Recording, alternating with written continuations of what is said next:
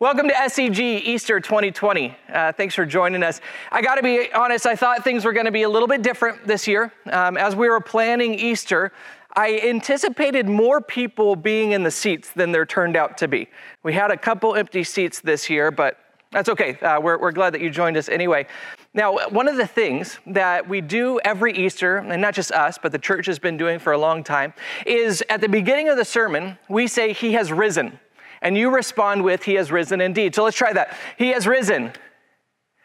Good, good job. Good. Some of you guys are holding back a little bit there, okay? So if you were just afraid to yell out in your living room, He has risen indeed, you can at least type it. So put it in the comment section.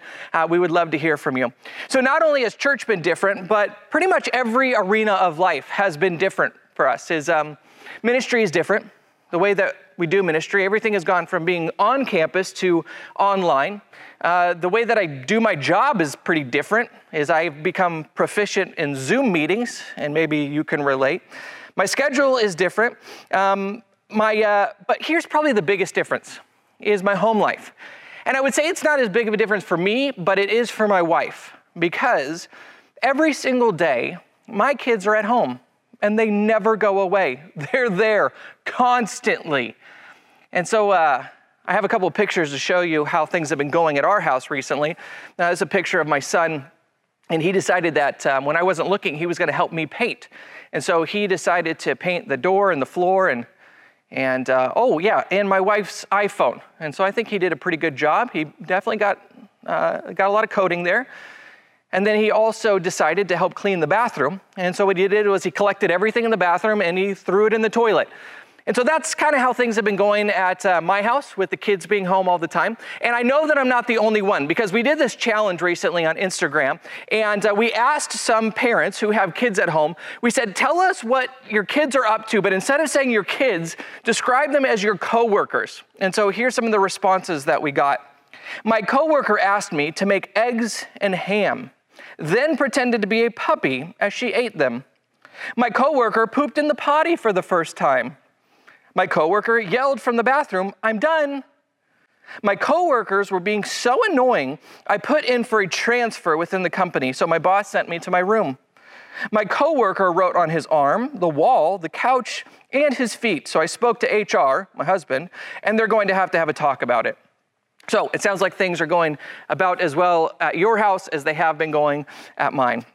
So I, I, I, would imagine that no matter who you are and what life stage you're in or, or where you're viewing from, that your life has changed to some degree or another. And as I listen to uh, news reports and I listen to people talk, I keep hearing this word, unprecedented. That we're living in this unprecedented time which we've never seen before. And so it got me thinking, what do you exactly mean unprecedented? Because I, I know that to be true, but what is so different about the time that we're living in? Well, it's not just because there's a lot of change in life, because life is full of change. It's something that we just have to get used to. What's unique about the time that we're living in is that everyone is experiencing change at the same time for the same reason. That it seems as if everything has changed in just this last season of life. And so I began to do some research. I wanted to know well, what other big events has there been, or, or, or ideas or discoveries that have been world changing? And so I started to do some research online and I found different lists. And so some of them had lists of events like World War II and the founding of the United States and the Enlightenment. Some of them had inventions and discoveries like electricity and modern medicine and the internet. And, and others were ideas like the theory of relativity, evolution, communism, democracy. And, and the list could go on and on about the different, different things that has had a big impact on the world. But I really wanted to answer one question what thing has had the biggest impact on the world? And not just impact, but the most positive impact on the world. And this may not come as a surprise. You may kind of know where I'm heading with this, but I would argue that the biggest thing that has ever happened to the world, the thing that has had the biggest impact on the world, is not an event or an idea or a discovery, it's a person the life and ministry and death and resurrection of Jesus has been the most impactful thing to ever happen in human history. It's had a lasting impact. Here we are 2,000 years later, and we're still talking about Jesus. In fact, more people are talking about him today than ever have before this. There's also been a global impact. that his message has literally gone to every corner of the world. See, a lot of impactful events, they're impactful for where they happen. They're kind of regionally located impact. There's very few events that have a global impact. But Jesus, he's broken down all barriers language and location, ethnicity, it doesn't matter. Jesus' message has spread to every corner of the earth. Also, it's had a personal impact is people, people's lives have been changed by his message and what he has come to, to say and what people have come to believe about him. It's brought incredible hope and joy into the world. And so I want to argue that Jesus has changed the world. I don't think this is, I don't think this is a, a, difficult argument to make. I think a lot of people, whether you're a believer or not, you would agree that Jesus has changed the world. But maybe you haven't realized how he's changed the world. Everywhere that Jesus' message has gone, it's brought these set of values. I think one of the most important values that it's brought is human value. Is that if you went to the world before Jesus, you would see that it is a very different world. It's a world in which not all humans were seen as valuable or equal. Women were seen as second class, class citizens. Children were seen as second class citizens. And if you had a child that you did not want, especially if it was a, a girl or had some deformities, you could just get rid of that child. But then Jesus came along and he says, No, every person on this earth has been made in God's image. That makes them inherently valuable and worthy. And so, not only is human worth and human value come along with Jesus' message, but other things like modern science. You might think that there's a conflict between science and religion, but if you actually just do a little research, you'll find out that modern science was founded on the Christian worldview that the, the original founders of modern science were Christians themselves because they believed that there was a rational God who created a rationally a rational universe that they could rationally understand. And so there's no coincidence that modern science arose in the West and not in the East. Also, the idea of marriage and family and monogamy that husbands can only have one wife, and the wife that they do have is not their property, but that they are equal partners and that you were supposed to be married, one man and one woman for a lifetime because you're committing before God.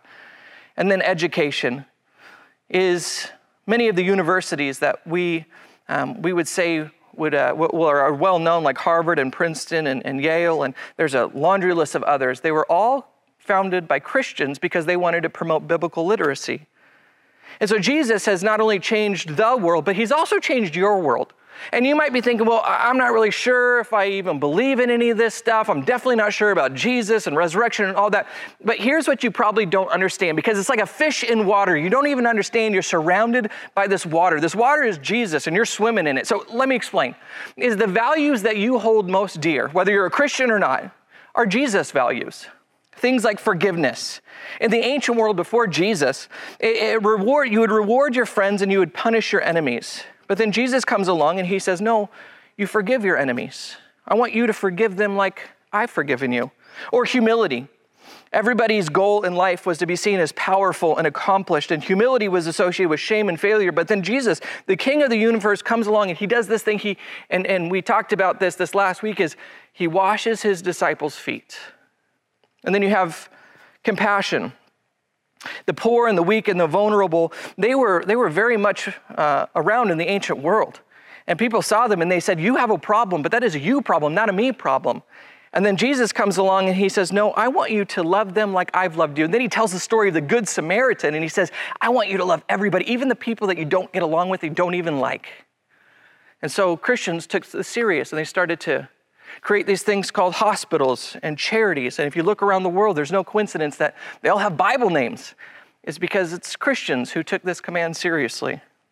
Even your very view of God, whether you're not even sure what God is like, I would bet that your view of God, and this is statistically true, that you believe in God and the conception that you have of God is because of Jesus. Let me explain. So, I have this conversation on a pretty regular basis, and the conversation usually goes something like this Tell me what you believe in. Do you believe that there is a God? And the large, large majority of people say, Yeah, yeah, yeah, there's a God out there.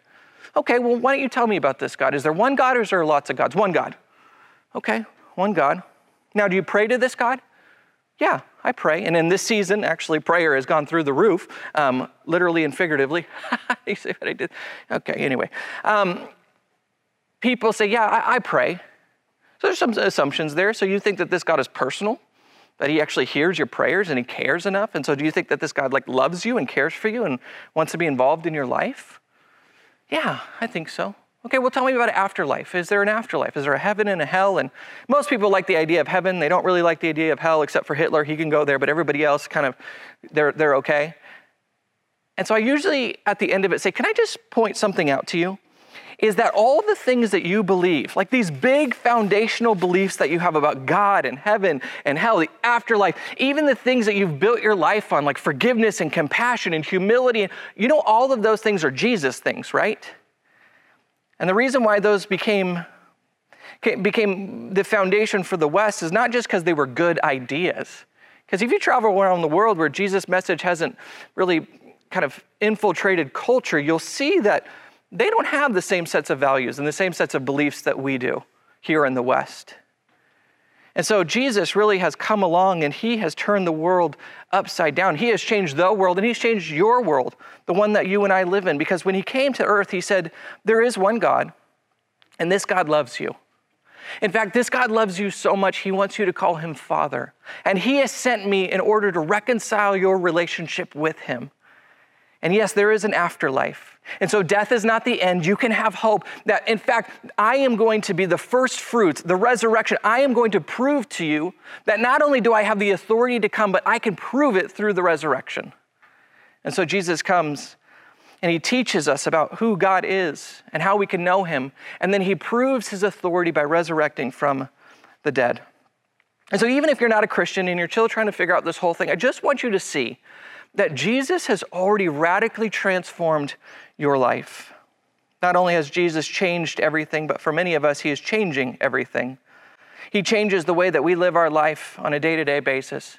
He changes pretty much everything that we view, everything that we think. He changes the way that we, we think about our, our bodies and money and relationships and our purpose. And, and as I think about my life and where it was heading before I really committed to giving my life over to Jesus, man, it was a mess.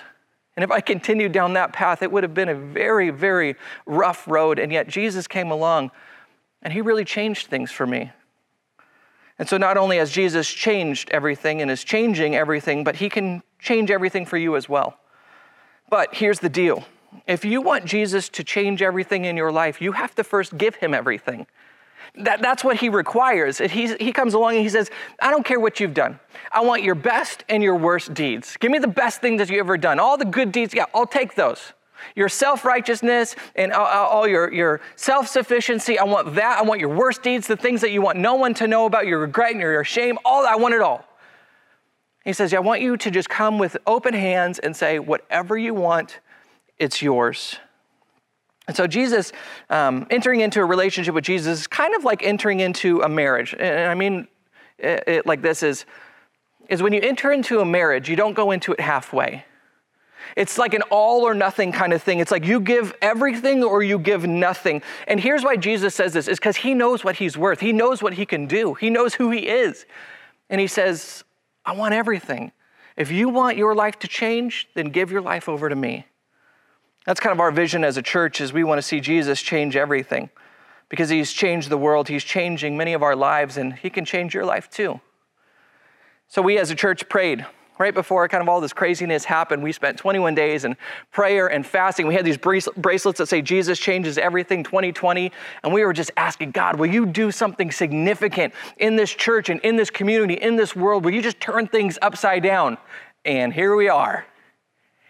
And we don't know what exactly God's going to do through this. Maybe this is part of the reason is because you might not step into church, but you'll watch online. You can watch from your living room, and maybe Jesus is trying to get a hold of you.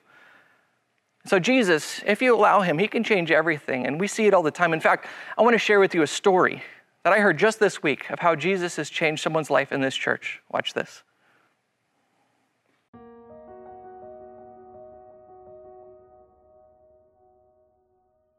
So I was raised in a small town um, called Norwalk in California, and my dad was a machinist. He was also a high functioning alcoholic, and my mom um, was a sidekick. Both of my parents worked, and I was left with a neighbor. And for a year, I was repeatedly abused by her three sons. My parents decided to move into um, a bigger home, and it was at that time that I was pretty much relieved because I was moving out of an abuse situation. Home life during that junior high period was good for me at school. Um, I made a lot of new friends. There was a sense of freedom. But at home, things were spiraling out of control. There was a lot of dysfunction going on. My parents were fighting more, and my brother um, started drinking. We'd wake up to crazy parties at early, early morning hours. The music would be raging. We couldn't sleep. I moved out of the house when I started college, and I really started to um, increase my drinking. I started to become even more promiscuous at that time, and during that time too is, um, which is really hard even now sometimes for me to think about it, and is I was pregnant three times in my junior and senior year of college. I decided to end each one of those pregnancies, which is still just a tragedy for me. After I graduated college, um, I got married. We were married for three years. We had a baby boy. Our marriage didn't last long, though. After three years, we ended up getting a divorce. After um, my divorce, I moved out of our house and I moved into this little apartment complex, and I met a neighbor, and his name was Dennis. I met Dennis as he was taking out the trash. Before you know it, um, he told me a little bit about himself. He wasn't a believer. I wasn't too concerned about that. Um, it's the fact that his personality seemed to like take over that. And even though I knew that was a red flag, he loved my son, and my son loved him. And to me, that was the most important thing that I wanted at that time was to find a man that would look at my, my son as his own. And I overlooked the fact that Dennis wasn't a believer, and we um, we began dating over sushi. I started mentally struggling about a year after Dennis and I had been dating, all of a sudden I just felt like things weren't right. I was feeling overwhelmed with anxiety, and I ended up seeing a therapist, and they recommended that I admit myself to a psychiatric hospital. So I went into a Christian psychiatric, psychiatric hospital, and I was there for three months. And some significant breakthroughs happened then. Shortly after that, um, Dennis and I got married. Two years after Dennis and I got married, we had a son. It was just this beautiful time of life for me. I was overjoyed, but it didn't last long. Marriage is hard. With kids, there was more obligations, more things to do, and before too long, our marriage started to disconnect. Dennis never really told me, but I just knew that things weren't getting any better. They were getting, in fact, they were getting worse. After my son was born, I got a call from my dad at 5:30 in the morning I already knew what the call was for. And it was my dad trying to keep it together, telling me that my brother um, was killed. And the overwhelming despair and pain I felt is something I've never felt like before. It debilitated me. My marriage began to suffer really hard after that because I was disconnecting from God and asking Him all the questions to start with why. I couldn't understand why He would take him so soon, and I was angry and and my pain just began to, to destroy me inside. Dennis and I just disconnected as each year went by. We ended up separating and I moved out. The next season of my life was a time of separation for Dennis and I was 12 years. And I can describe it as a very dark season. During that time, things started to spiral out of control. I was doing okay financially, but my heart wasn't in the right place. I was doing rebellious things. I went back to drugs, alcohol, staying up all night, partying. I came back to my faith because everything was spiraling out of control. I was beginning to lose my business, I was beginning to lose financial success, I was beginning to lose everything. I was beginning to lose hope. During the time that Dennis and I were separated, we always remained really great friends. And so after this period of reconnecting with God, I felt a nudge in my heart to write him a letter. And so I wrote him a letter and explained everything that was on my heart. I remember when I called him and I said, Did you get my letter? He said, Yeah, I got it. I don't know though. I don't know about this God thing and I'm not so sure about the marriage path. He said, Call me in a week. and I did. And we met in the middle and we decided that I would move back home. It wasn't a fairy tale after I moved back home. In fact, we went back to the same state that I had left. It was a struggle. Dennis was disconnected. I was reconnected to God, but, but my husband was pretty much emotionally checked out. And he still insisted that he didn't want God, he didn't want church, that that was my thing. I knew that there was nothing that really I could do to make this any better. Things got really bad. A friend popped into my life in 2016 and asked me if I was interested in going to Celebrate Recovery. I said, I don't, I don't have a drinking problem. I don't need a 12 step program. She said, just go with me. And so I agreed. I was so desperate, I said yes. I remember the first day in October 2016, I came into Celebrate Recovery Warehouse and I was like, what are all these people doing here? They look normal. I think I was expecting something else because it was a 12 step program, but it was the worship. God's Spirit was in that warehouse. I'll never forget that day. I felt too vulnerable to come up to the very front and sit, and so I sat in the back and just talked to God and just felt Him tell me He loved me. His Spirit was just like so overwhelming that I just sat in the back and I sobbed.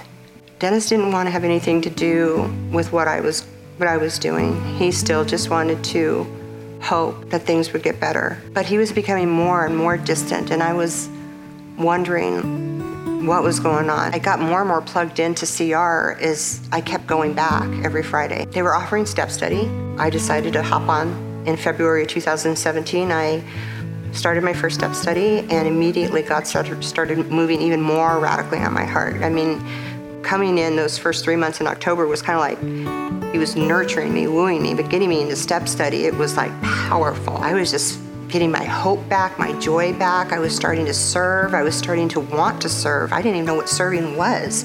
And I was wanting to give to others. And I'm not that guy. I was never that kind of a person. And so I began serving wherever I could. It just helped me recover. It helped me connect to God. It helped me build a relationship so solid with Him that the pain I was going through, it was significant and it was terrible, but I still had that joy of God.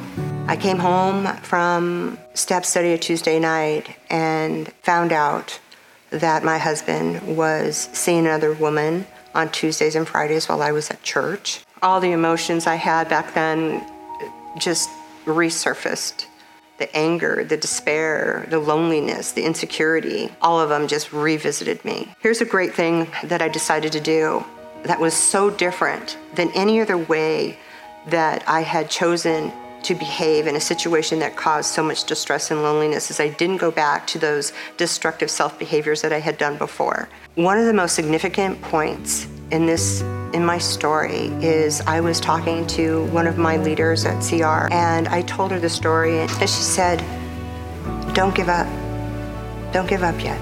And so it was at that time that I I took it and I began to just pray to God and basically my prayers were being answered in my heart. He, he was speaking to my heart and telling me, "Move out of your move out of my way. Just keep praying with all your heart, with all your soul for Dennis's salvation." And for my will to be done on earth as it is in heaven for your marriage. And so I did that. May 2018 was a glorious day. I was in the kitchen and I was um, talking to my mom about what we were going to do for Mother's Day. And Dennis had the day off work and he overheard me making plans, and they did not include him. After I got off the phone, he came up to me and he said, I want to talk to you. And he was crying. He said, Kath, will you give me a second chance? I love you, and I can't imagine my life without you. I was so floored and so blown away that I didn't even know how to respond to that. And so I, I just said, I need, time, I need time to pray. And I asked God, what is it you want me to do? And God spoke to my heart. And it was so clear that I had to just really lean in. And I remember telling him, but Lord, my marriage is dead. I have a dead marriage. And he said, your marriage is dead. I know that. But I will resurrect it and rebuild it my way. And I couldn't help but think at that time of Christ's resurrection on the third day and how all these pieces were starting to fit in together. And I just cried and I got up from my knees and, and went out and talked to Dennis. And I told him, okay, I'll give you a second chance. Dennis asked me for a second chance in May and it was one month later in June that he ended up coming to church on Father's Day, 2018. It was a moment to remember. And he kept coming back. And he kept coming back. I asked him, Do you want to dedicate your life to Jesus Christ and claim him as your personal Savior and have eternal salvation? He said, I do. So Dennis dedicated his life to Jesus Christ in December of 2018. It was a wonderful Christmas present. God is in the business of, of resurrection. And what may appear dead to you, you might want to think about that again. Because once I surrendered my will to God, He did some glorious things. That was a powerful story, Catherine. Thank you for sharing that. You know, it's interesting because we, we listen to a story like that and, and we think, wow, that's interesting. But sometimes we think, well, that's them. you know, that, that's her, that's her story. And, you know, mine's not the same or mine's different or mine's worse or mine's not as bad or whatever. You can even hear Cody talking a few minutes ago and think, well, that's, you know, Jesus changes everything in a universal sense. But I want us to think differently today. I want us to think about what Easter really meant. You see, because I believe that Easter, Good Friday, cross, the crucifixion, the resurrection, is really about each of us individually. It's not just about the whole world and, and kind of the, the macro narrative. It's, it's about you and I. It's about what we're going through today. It's about the dark nights of the soul we've had or the frustrations we want to pull our hair out in the last few weeks. It's about that person who's laying there and I don't know, maybe my age or older, and they've got the virus, and the cough is starting to set in, and the doctors are saying, well, just stay home. There's not really much we can do for you. And the fear begins to invade. Doesn't matter how much you fight it, it invades. And you begin to wonder, is this, is this something so far out of my control that nobody can help me? The doctors can't help. And I'm watching the news and whether it's fear that's invaded your soul or it's just frustration having the kids there 24 7, you see, the power of the resurrection, the fact that Jesus changes everything means you, right there where you are. I was thinking, how can I communicate this? And I, I came up with a, a kind of a scene, and there's a scene, and it's after the resurrection, and Jesus has appeared a few times to his disciples, but they're they're out fishing. It's found in John chapter 21, and they're out fishing, and, and they fished all night and they found nothing. And and in this scene, we see this, this kind of micro level understanding of what it means that Jesus changes everything, that the power of the resurrection can change even your life. And they come in and they haven't, they haven't caught anything all night, and Jesus is there. But they're still kind of a far off and they can't really tell who he is. And he yells out to them, You guys catch anything? You guys got anything for me for breakfast? Basically, is what he's saying. And, and they say, No, we haven't caught anything. And in this, in this picture, some amazing things happen. Some things that just tell us how much Jesus cares, not just about the macro narrative, but about your life and my life in the midst of what is a huge narrative in our world, and we can't control any of it. And yet, He can change everything about your narrative, about your life. Uh, so he says to them, "You catch a thing?" They say, "No." He says, "Well, throw your nets on the other side." Now this is this is funny because he did this once before when he first met him. He says, "Throw your nets to the other side." And when they do, they just catch a whole ton of fish. Matter of fact, they counted them. And then they realize who it is. They realize it's Jesus. And Peter does his usual thing. He jumps out of the boat, goes running in, and leaves the work for the rest of the guys to bring the fish in. And but in this scene, there is a powerful thing here. There is an intimacy, there is a restoration, there is a resurrection of hope, if you will, in this scene. So let me let me paint the picture as they come in. Jesus has hot coals burning, and he's and he's got fish and bread already on them. So he's making breakfast. He's making a fish and toast breakfast. And now I, I don't know if you've ever smelled fresh fish being cooked over open fire. I, as a, as a college student, I did an internship in Southern Europe, and that was one of the things I would cook all the time. And the smell of that, the closest I can get is fish company. you ever been by fish company when they're cooking fresh fish over the, the, those coals, those mesquite coals? And it's just something, oh, it smells good.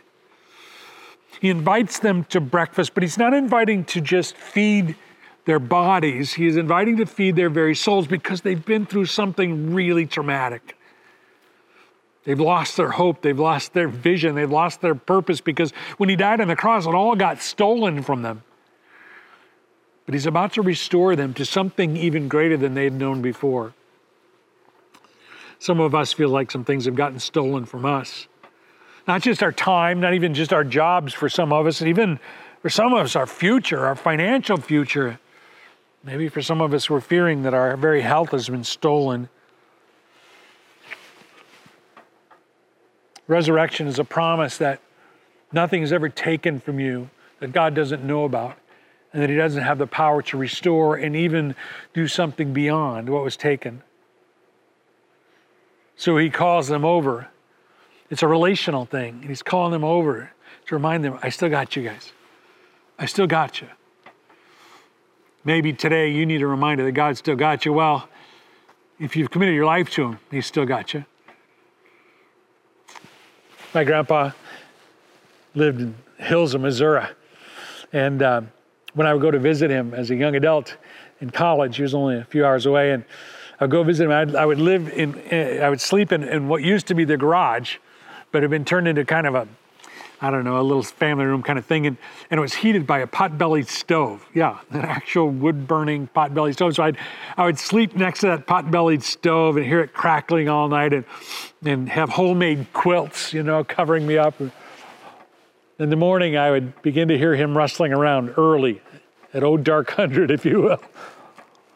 And I'd soon kind of catch a whiff of the bacon sizzling in the pan and the pancakes being made. And and before long, I hear these words up and at 'em, up and at 'em. That was Grandpa's way of making sure we're all going to get up and get an early start on the day. I remember thinking, no, I just want to stay here. I want to stay under these blankets next to this fire with the smell of bacon and the warm relational atmosphere of being at my grandma and grandpa's house. The scene that Jesus was setting in John 21 is that scene it's that warm relational scene. It is a scene of restoration, of affirmation, of love. Maybe for some of us who have been fighting the fear, more than the virus, even, we've been fighting the fear. Maybe this Easter you can be restored to a relationship with God that you were always intended to have a relationship of love relationship of warmth and of intimacy and friendship with God. You see, that's why he died on the cross, so we could have that. That's what he was restoring to the disciples in John chapter 21. For one of them, they needed more than just breakfast together. It was Peter. If you remember, Peter had said he'd never leave Jesus, he would never forsake him, and when everybody else failed, he would not. And yet he did. Three times he denied Christ. And so we find in, in John chapter 21 says this When they had finished eating, Jesus said to Simon Peter, Simon, son of John, do you truly love me more than these? Yes, Lord, he said, You know that I love you. And Jesus said, Feed my lambs. Again, Jesus said, Simon, son of John, do you truly love me? And he answered, Yes, Lord, you know that I love you. And Jesus said, Take care of my sheep. The third time, he said to Simon, son of John, Do you love me? And Peter was hurt because Jesus asked him the third time, but he had to ask him a third time because he was going to fully restore him in relationship and something more. Do you love me? He said. Lord, you know all things. You know that I love you. And Jesus said, Feed my sheep. You see, for Peter, he didn't just need to restore the relationship, he needed to do something more. Because at Easter, we're not just offered a restored relationship with God through what Christ did on the cross and, and the hope of an eternal relationship with God because of the resurrection, but we are also offered the power of the resurrection, which brings personal healing and it brings calling. What he restored Peter to was not just loving relationship, that kind of seemed to have already been there. He was restoring him to the calling that he had in his life. You see, you weren't created just to do whatever you want to do in this world. You were created to know God. You were created to impact the world for God with God's love and the hope and the healing that comes from God. You were created for that. And whether because of something done to you, something done by you, or all of the above, you may have lost sight of why you were created today, you could return to the family of God. If you've never believed in Jesus, or maybe you've wandered from your relationship with Him, you could return to the family of God. Sit down at breakfast, if you will, this Easter with God and know that you are loved and that you are forgiven. And all you've got to do is just say yes I believe. There's an interesting thing in this story. The distance between failure was just the width of a boat. The distance between failure and success was if you would just listen to Jesus and drop your nets on the other side. The distance between where you are and being reconciled to God may be a simple yes, I believe, and I want you to be in charge of my life. You just heard about a husband in a story who said yes, and it changed everything. Know about Jesus who said yes to the cross, and it changed everything. Today, maybe you just need to say yes. This Easter, maybe you just need to say yes to Jesus and say, I believe that you died so I could be forgiven and reconciled to God, my Creator, and you were resurrected so that that reconciliation would last forever. And if I will say yes, you will give me a purpose in this life that is beyond anything I could self generate or even imagine. This Easter, I challenge you not to just make it through this crisis this world is going through, to do more than just survive, but to be reconciled, to be restored, to be, yes, resurrected to the original purpose you were created for. If we could just do that, I think everything we've been through and whatever is yet to come will be worth it. So today, I say Happy Easter. I invite you to just right now, in your heart, just say yes to Jesus. I believe in you. I trust you. Now be in charge of my life. Forgive me for everything I've ever done wrong. Take me to be with you forever in heaven. And Lord, make sense of whatever it is that I'm facing right now. I trust you and I say yes. Best thing you do is say yes. Let's pray. Lord, thanks for saying yes to us when we needed a Savior. Thanks for saying yes to us when we were overwhelmed with our own sin and selfishness and the confusion of our own circumstances. You said yes and you came and you not only lived a perfect life, but you died so that we could be reconciled to God. And in your resurrection, we know that there is power for us to be resurrected, to be lifted up, to be something that we were created to be initially, and somehow we turned our back or never got sight of it. But today, by saying yes to you, the power of the resurrection can lift us up to something more than we could ever achieve on our own. Lord, help us to say yes to you this Easter season, and we will trust you with the outcomes.